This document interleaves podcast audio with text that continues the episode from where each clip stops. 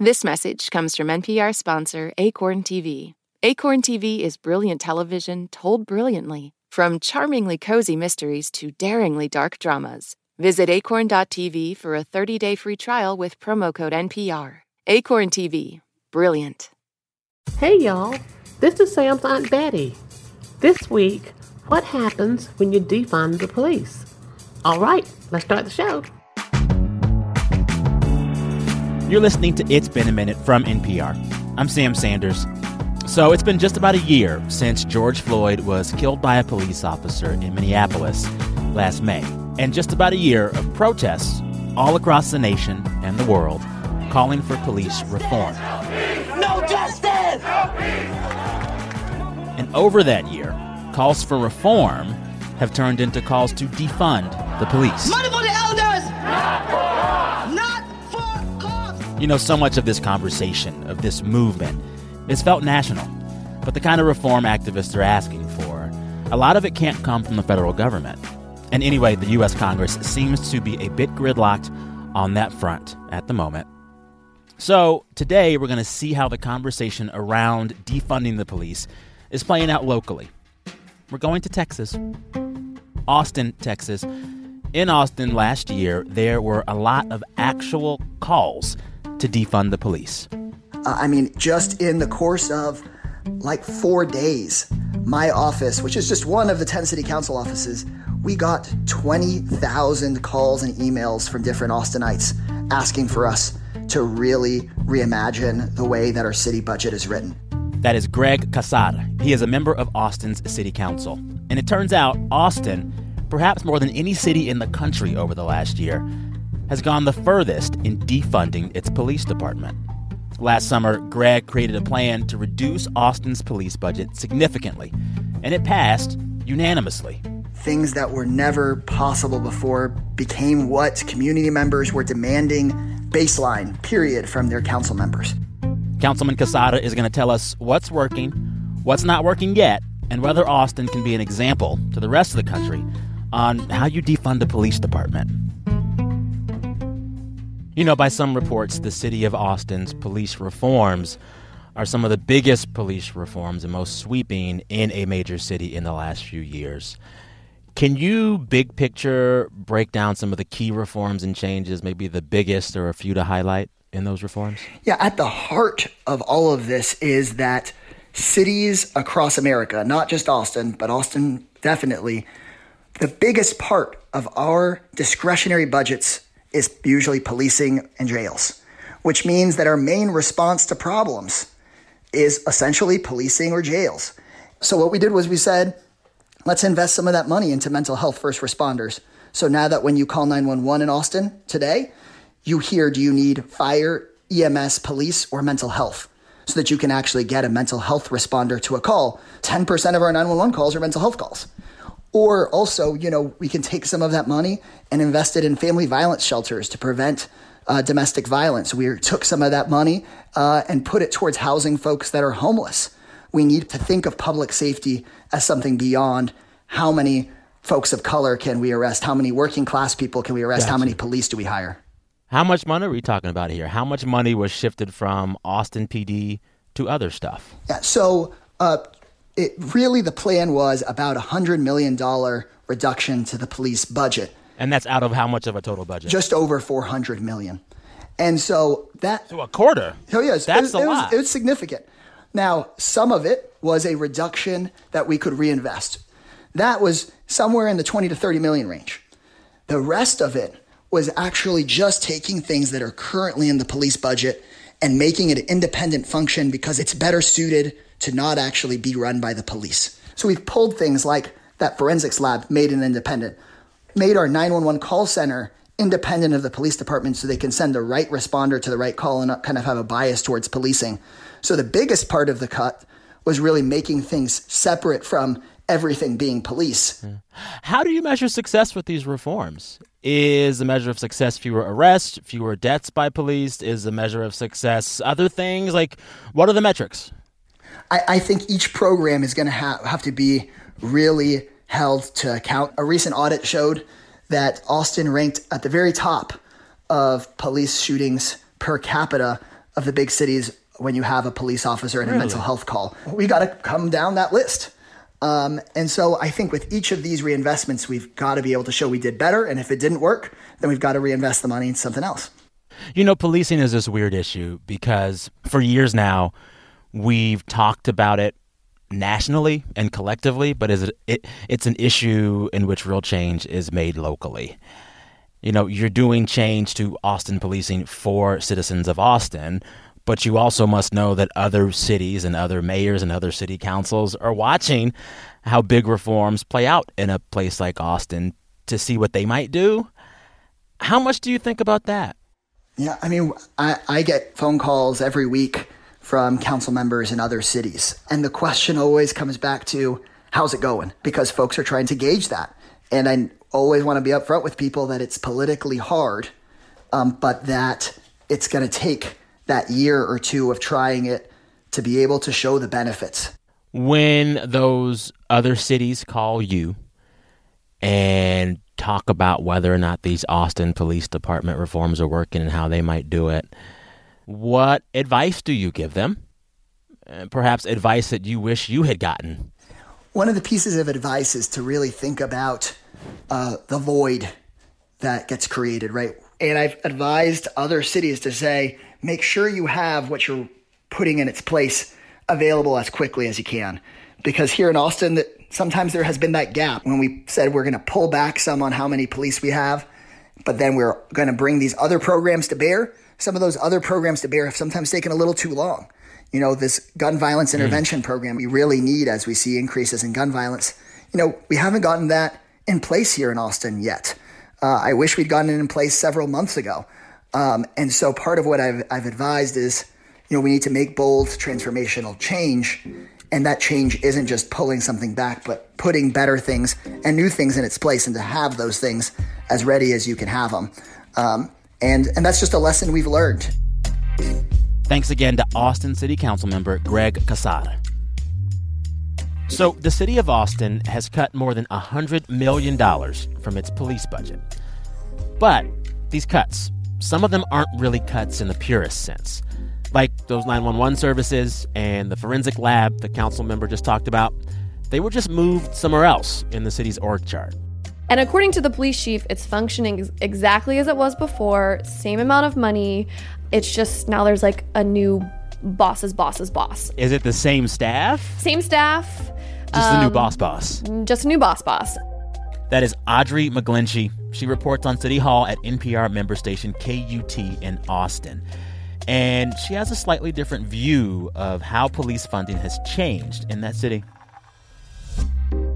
So, what's the actual real cut, maybe, if you had to guesstimate? Yeah, I would say we cut $20 million and reallocate and spent it on other things, non police things. And so, how does $20 million factor as a percentage of like the overall police budget? So, the police budget uh, recently was getting up to a little over 400 million a year. Mm.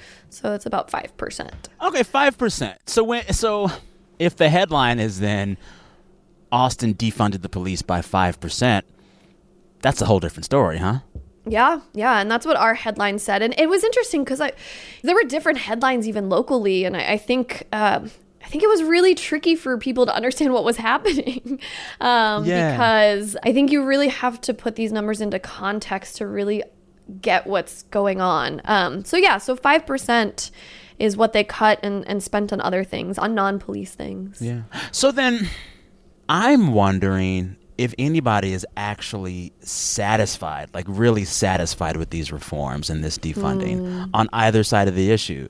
Because it feels like if you tell the activist only 5% was cut, they're like, that's not enough. And if you tell the other side that 5% was cut, they'd say, how dare you? Is yeah. anyone really happy with this? Not that I've talked to, and maybe that's a failure of my reporting. Huh.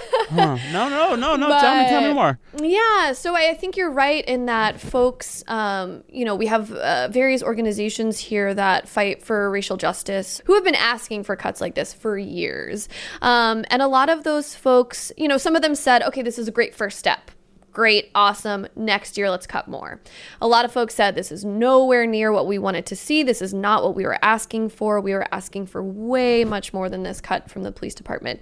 And then we had folks on the other side who, and this, you know, is the police union, the governor of Texas, folks here in Austin as well, who really felt like this was not only, I think, an insult to folks who work as police officers, but also um, folks were really concerned about what this would mean for public safety what kind of effect this would have. You know, okay, if I call 911, is someone going to show up, you know, within a certain period of time? Honestly, I haven't really talked to anyone who felt feels like, you know, the 20 million was like the right spot to hit. Like that was kind of the mm. number that they wanted to see. Yeah, it's really interesting. So, yeah. folks on both sides were were not happy with this with this move. Huh. Yeah, yeah. What from what you can see has been the most difficult part of these reforms for the city so far?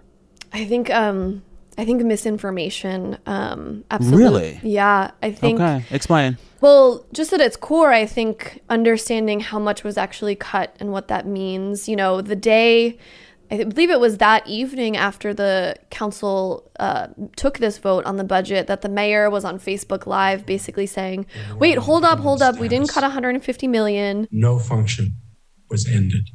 No function was reduced. The city council voted."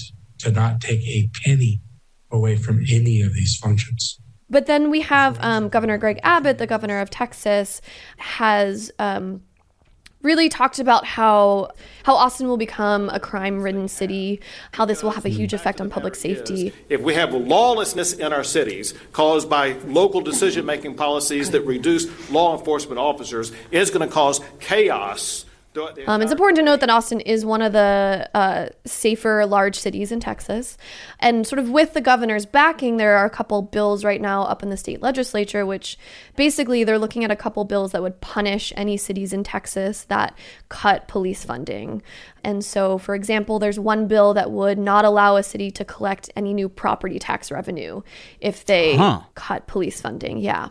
Um, wow. I think what has frustrated local politicians who, you know, the council who voted for this unanimously is that they feel like what their intention was has been misrepresented and the potential effects of their choices have been misrepresented. And now Austin may, and any other city in Texas, may not be able to make a decision like this again if one of these bills passes. Yeah. Yeah. Last question for you. What should the big takeaway about policing and reform and defunding from Austin be for everybody else? Mm. Well, here's a question I had. So okay. I, after a couple months after this vote was taken, there was a lot of um, misinformation out there about the effects of cutting money for police on um, crime statistics. And so I interviewed a bunch of, you know, criminal justice experts, um, professors, people who really look at these kinds of statistics. And there's really no provable relationship between the amount of money we spend on policing and crime statistics. But it was interesting in looking at those numbers, I was really struck by how quickly the police budget here in Austin and and I believe you know across you can see this in other cities as well how quickly it rose. So here in Austin at least over the span of a decade our police budget almost doubled which is wild. I don't think you'll find that for any other city department. Um yeah and it was interesting yeah. it was interesting to note that in the middle of a public health crisis in the middle of a pandemic because there had been a long conversation about wait, our our our budget for public health has not grown like that. And maybe we should be asking why. And mm. so i think that's been the big takeaway um, i think for city leaders yeah is what are our priorities? And frankly when we put money behind something we're saying it's a priority. So exactly yeah. Yeah. Do we want to? Money means that? things. It that's means. A, that's the takeaway. Money yeah. matters. Yeah. Yeah. Whether you want it to or not, it really does. Thanks again to Audrey McGlinchy. She reports on City Hall at NPR member station KUT in Austin. Coming up, I chat with comedian Michelle Buteau. We talk about the show she hosts on Netflix, The Circle. You may have heard of it. Also, we discuss traveling with small twins and playing more than just a sassy best friend.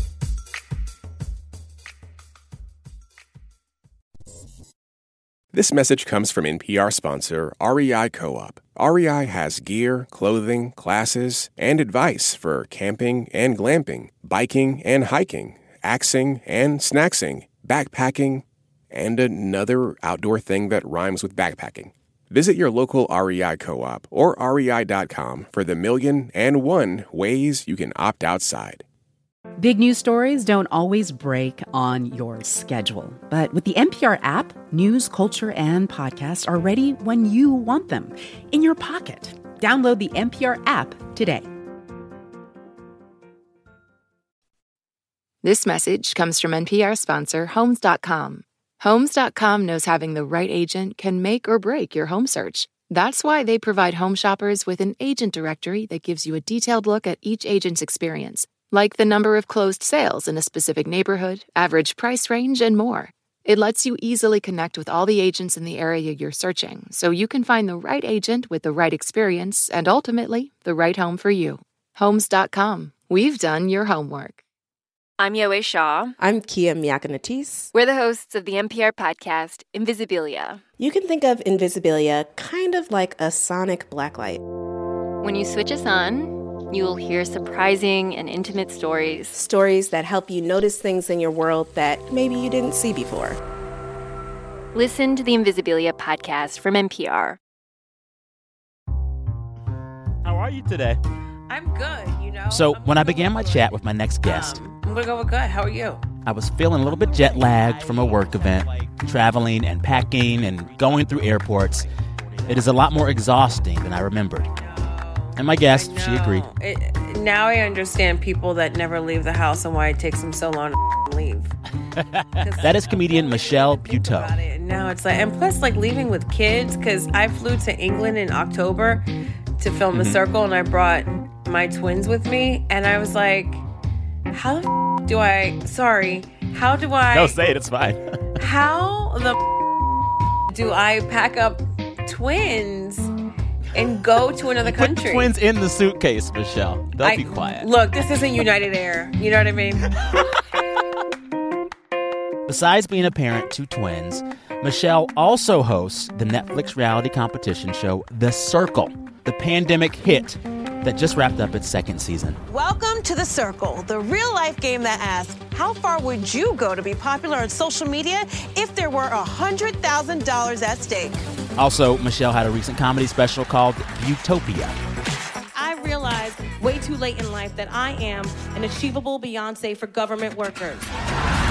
And you might also recognize Michelle as Ali Wong's best friend in the movie Always Be My Maybe. I'm pregnant as hell. And I am so mad at Kate Middleton. I was driving to work this morning thinking about her taking those pictures on the hospital steps, like what, three hours after she had a baby? And she had that royal diaper on. You know she had that diaper on. I don't want you to talk about that stuff okay. in front of the customers. Cool, cool, cool. You asked me a question, though. What was it? Gonna talk about Michelle's career and what she's working on and how she fits into Hollywood. But before we get there, I had to go back and get a few other things off my chest about traveling. Parents of small children, this one goes out to you. Yes. Also, they should just give all the first class seats to parents with small kids. Let y'all have that section. Let it be loud and like a daycare up there. Give y'all the free wine. I will happily sit in the back. Because oh I, I know that y'all are going through it. You are an angel, and I have been touched because that is. If you would have told me that five years ago, I'd be like, no, they shouldn't have had kids. But you know what? I'm with you. I stand. I sit. Yes, I kneel. Yes. I, I downward And it's dog. like I just had this realization a few years ago. It was like anyone who chooses to parent a child, they are literally guaranteeing the survival of our species. Mm. So we should be extra nice to them. They're like the reason we get to keep having humans. Oh my goodness. I mean, what in the hallmark are you serving? what in the Christmas Lifetime movie? We've turned it over to Hulu. Are you giving me? This is so you sweet. on a good day. You I'm telling, I'm telling you, I need to talk to you jet lag more often because you are. I'm ready to put a five dollar bill in the basket. Where's the tambourine? Wow. This is nice. Wow. Let me send you my cash app. My goodness. anyway we are here to talk about a show that you've already mentioned, The Circle. Now, first, before I have you describe what this show is to our listeners, I want to say you mentioned that you traveled to London with your twins Mhm. to film The Circle. Yeah. And one of the things that gave me the most pause about season one, which I enjoyed so much, y'all shot it in London, but all the B roll looked like Chicago.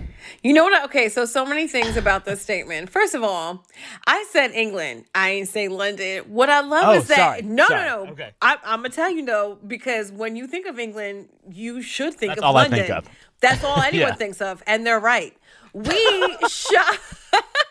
no shade to Manchester United, big up, but we shot in Manchester, which is you know, I can't even say London Light. It's its own thing. But, you know, it's a smaller town. And um yeah, this is the thing about the production company and their creative mind. If this is already a very popular show in the UK, and they are very smart because they're just showing you very happy, basic Americana um, real estate. So you don't ever know where we are. You just know that, you know, you're hanging out with Americans. I literally was like, oh, they shot The Circle in Chicago. So cool. Where was season two shot? um, I know. It's movie magic. So season two, are y'all in London for that one too? Or not like Lord God, Manchester. See, I know. I, I know. Trust me. Trust me. Yes, we are. And um, yeah, we flew to Manchester um, safely. It was wild because there was no vaccine to be had back then. So we were just wearing our plus size hazmat suits and getting tested regularly and like a straight up quarantine, like a like a vintage quarantine at this point where you it old school. Two weeks in the hotel room. Yes, yes, honey. We had food delivered to our door. It felt like I was Tom Hanks in Castaway, but I was gaining weight. I was like, okay, okay. So for folks listening who haven't watched The Circle yet, how would you describe this show to them? Oh my goodness. If I describe the show, they're not going to watch it. It's like you have to watch it. so, The Circle is an amazing reality competition show where people are quarantined in these apartments in a building and they are vying for $100,000 and in order to win they have to become the most popular um, in the ratings and you they can either play themselves or catfish. but they can't see or hear each other. The only way they get to know each other is through a voice activated platform called The Circle. And all those things sound crazy, I know. But if you watch the show, you'll understand. And another very important thing is people go in with strategy, right? They have this game plan. But much like Mm-hmm. life, you could have a plan, but look, once you out there, Listen. you never know. Who knows what's going to happen? Exactly. Yes. Exactly. I wonder, okay, what kind of character would you be on The Circle? Would you be you? Would you take on a different persona? Would you be strategic? Would you keep it real? I wonder. I, you know what? I'm a basic bitch, to be honest. like I spent so much time trying to figure out how to um, communicate effectively. So Yeah. I'd have no choice but to be me. And like, look, I feel like I'm polarizing as. I would. I'm like cilantro. Like either you love it or you taste soap. So I would either win the whole damn thing or I'd be like the first one blocked. I'd have to pack my knives and go. I love it. Who would you be? You know, would you- what would you do? This is what I wonder. I try to think of like what type of person in the culture is universally revered, loved, and respected. Mm. Grandmothers. Mm. Could I pretend to be like a nice granny? Ooh. Who's just fun and wants to be hip with the kids. I feel like that kind of contestant has to win a show like The Circle, right? I feel like you're giving me Dionne Warwick vibes right now on Twitter. Right. How could we not? Right? Because we all love Dionne Warwick. I'm saying, grandma's on the internet, a beautiful thing all the time. That would be how I present myself on a show like The Circle. Somebody got a comedy producing job at the circle. Let me in, y'all. Let me, I'm ready for that Netflix money. Come on. you know, you don't just do The Circle on Netflix. Um, I've seen you in a few Netflix movies. You've got your Netflix comedy special that came out, uh, I believe, last year. Um, you are Miss Netflix. I see you a lot, and I love it. and you actually told my friend and colleague Lulu Garcia Navarro that you didn't really see a place for yourself in comedy before streaming platforms. What do you mean by that? I mean, you know, I was auditioning a lot and people loved me, but I was always the sidekick or the friend or like Mm-hmm. the friend you like take to lunch the next day and tell them about your sexcapade the day before. And w- Uh-huh. with streaming, not just Netflix, but Hulu, Amazon Prime, BET Plus, honey, you Yes. have a license to do something a bit more body positive, sex positive, conscious.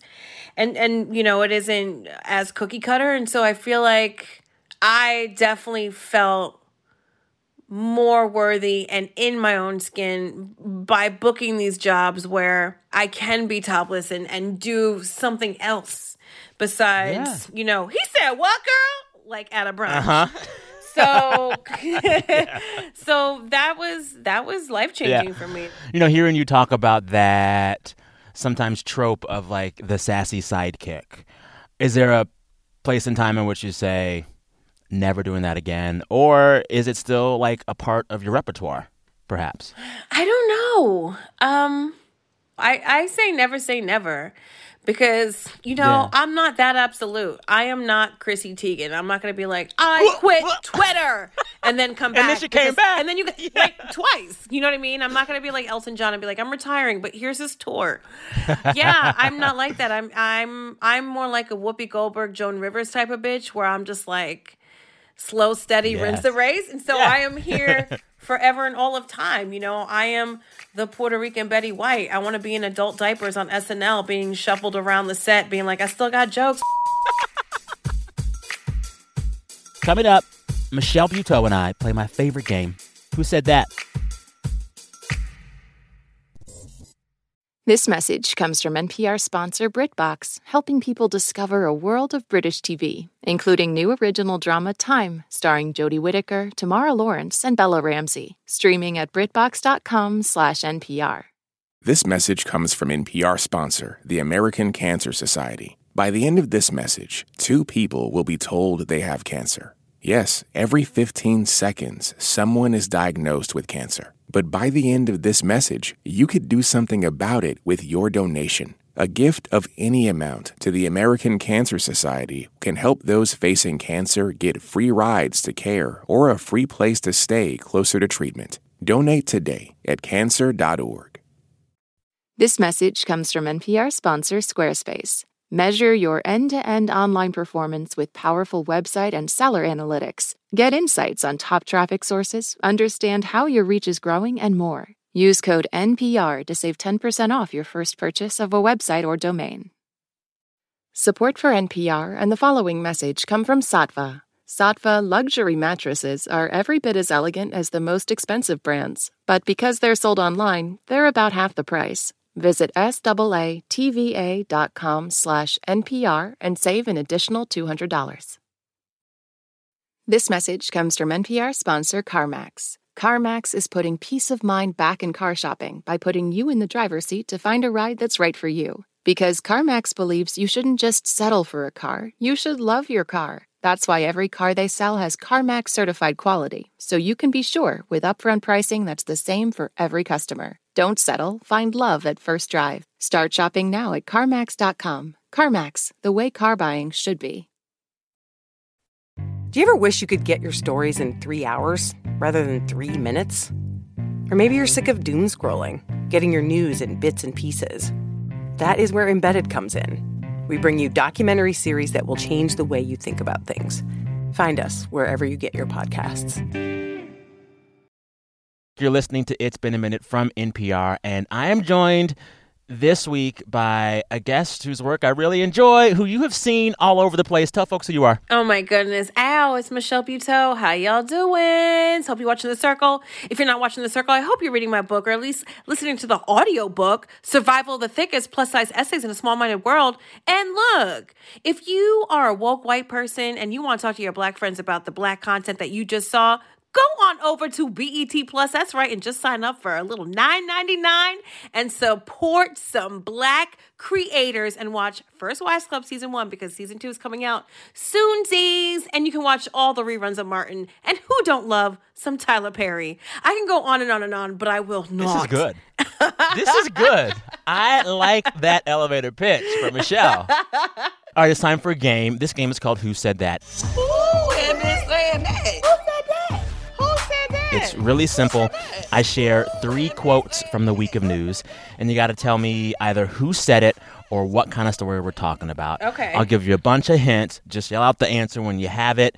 And because it's just you playing this week, no matter what, you're going to win. Here we go. First quote. Okay. Wow. Just so detailed. You've got the rounds of my breasts. Who said that?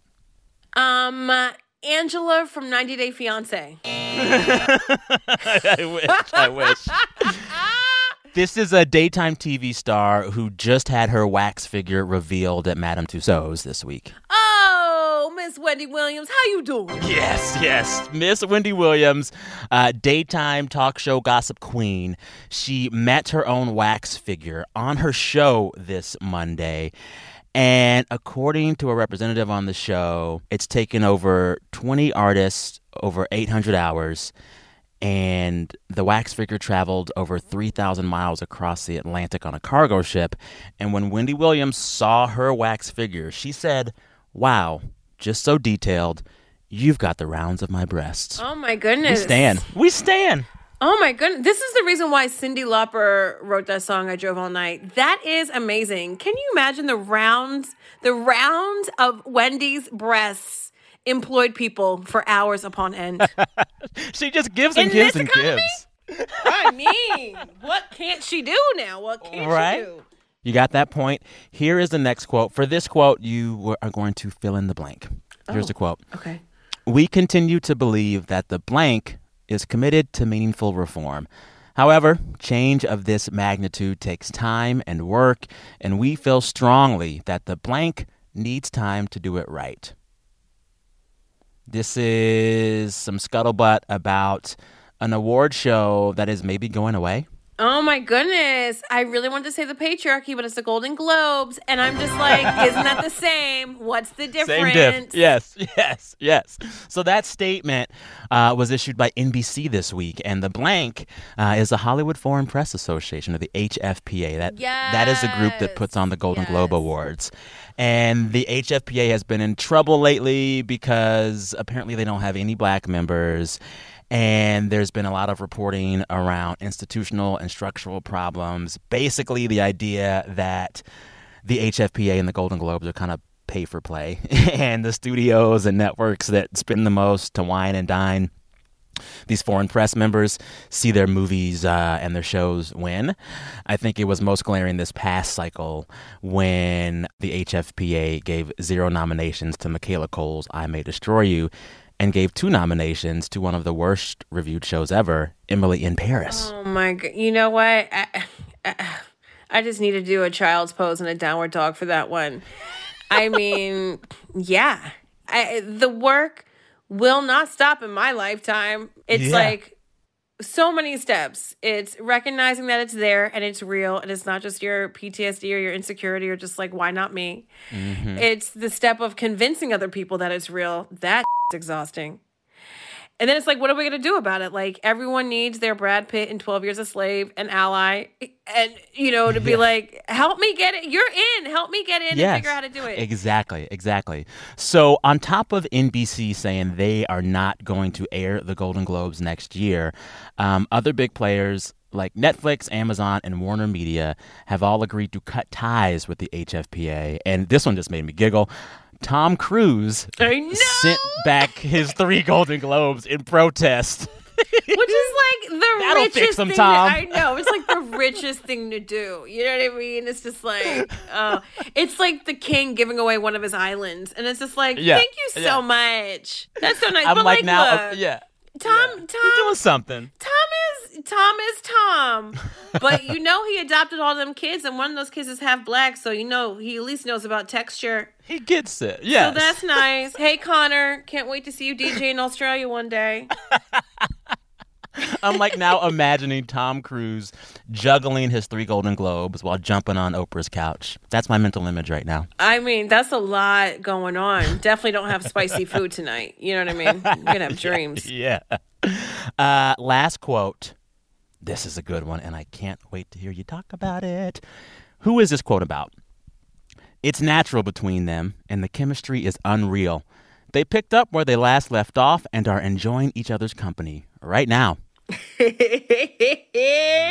know, you know. Look, look, are we talking about Benjamin Franklin, Benjamin Button, Ben Harper, Ben Stiller? Who is it? Who's the Ben? Who's the Ben? You know. You know who it is. Tell our folks who it is. Yes, honey, it is the infamous couple Bennifer. How do you feel? I it, it it has rocked my world, Michelle, in ways that I didn't expect. This news that Jennifer Lopez and Ben Affleck are back together has taken Sam Sanders back to like 2003. Yeah. I felt the same feelings that I felt 17 years ago about these people who do not matter in my daily life. Explain this to me. Why do we care so much? Oh Lord, you know, I think number one, nostalgia. Really, Yeah. I think too because they're so wildly and weirdly beloved. Yeah. and have really just made their own path in such different ways that you're and they're just like, beloved in different ways. Like we love Yes. J Lo because she is this queen who rules the world, and we kind of in this way that we feel sorry and yet love Ben Affleck because he's like the saddest divorced dad. yes, and also a part of our childhood. You know what I mean? Mhm, he's just mhm. like the white boy that we're all friends with. A, a dude like Ben Affleck. You Yeah, know, the white yeah. the white boy that's tall that can reach the stuff off the shelf and pay for a round. And well, and it's like I gotta like tip my hat to Ben Affleck's old school swag. Apparently, he got back into J Lo's good graces by sending her emails. Like old school emails. He didn't hop into DMs. he didn't Oh, like, text. Like he big sent emails. Yeah, big and Carrie at the end of um Yes. the first Yes. movie. Yeah. He's old school. They were seen together in Montana where they vacationed, just the two of them for about a week. Whatever Ben Affleck is putting down, J Lo's picking it up. And I will say, I bless that union. J Lo and Ben giving me good nostalgic vibes. Also, Ben Affleck at some point release the emails. We want to know what you did to get J Lo back because that might be some skills that I can apply in my personal life. okay, Ben, Look, share the emails. Look. On that note, Michelle, congratulations. You won the game. Oh, come on. Of course. Um, it was such a joy to talk to you. I enjoy seeing you on all the streaming platforms. Um, Michelle, come back and we'll do it again soon. I can't wait. Thanks again to comedian Michelle Buteau. You can catch The Circle and her comedy special Buteaupia on Netflix. Now it's time to end the show as we always do. Every week, listeners share the best thing that happened to them all week. We encourage folks to brag, and they do. Let's hear a few of those submissions. Hey Sam, this is Kyra from New Orleans. And the best thing that happened to me this week is that I graduated from vet school and I am officially Dr. Kelly. Hi, Sam. The best part of my week was watching my 17 year old daughter get her black belt in Taekwondo. I am so proud of her, and I couldn't be more happy. Hey Sam, this is Ambika Acharya, and the best part of my week was getting to eat an eight course meal of dishes inspired by Sohla El-Waylly that my roommate and friend Sharon prepared for my birthday. Sharon, you're the best. My best thing this week was the look on my parents' face when my brothers and I managed to surprise them for their 50th wedding anniversary. We haven't all been together in the same place in about three years, so being able to walk into the house was spectacular. Hey Sam, my name is Hannah, and the best part of my week was passing my driving knowledge exam. I don't turn 16 for another few months, but I am just one step closer to getting my driver's license and living my Olivia Rodrigo fantasy of driving through the suburbs and crying because you weren't around. Hey Sam, it's Grace and Mila. Um, we're two high school seniors from Seattle, Washington, and we're finishing up our last year Um, it's been super stressful, but we finally figured out our college plans to celebrate. We went on this backpacking trip to the coast, and we finally got out of our heads and have just gotten excited for the future. So we just wanted to thank you. This show is like the highlight of our weeks, and we look forward to it every single week. Yeah. Have a good week, everyone. Yeah. Thanks to all those listeners you heard there. Dr. Kelly, congrats. Christine, Ambika, Aaron, Hannah, and Grace and Mila. You know, hearing one of our listeners mention Olivia Rodrigo, the teen singing sensation, kind of helped me realize that the best part of my week this week is one of her new songs. It's called Deja Vu.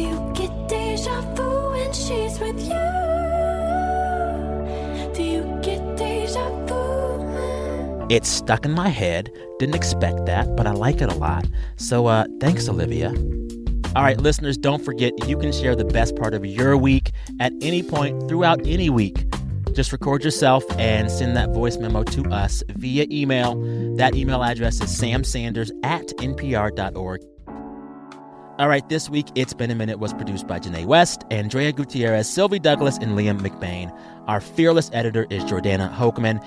Our director of programming is Steve Nelson. Our big boss is NPR's senior VP of programming, Anya Grundmann. All right, listeners, till next time, be good to yourselves. I'm Sam Sanders. We'll talk soon.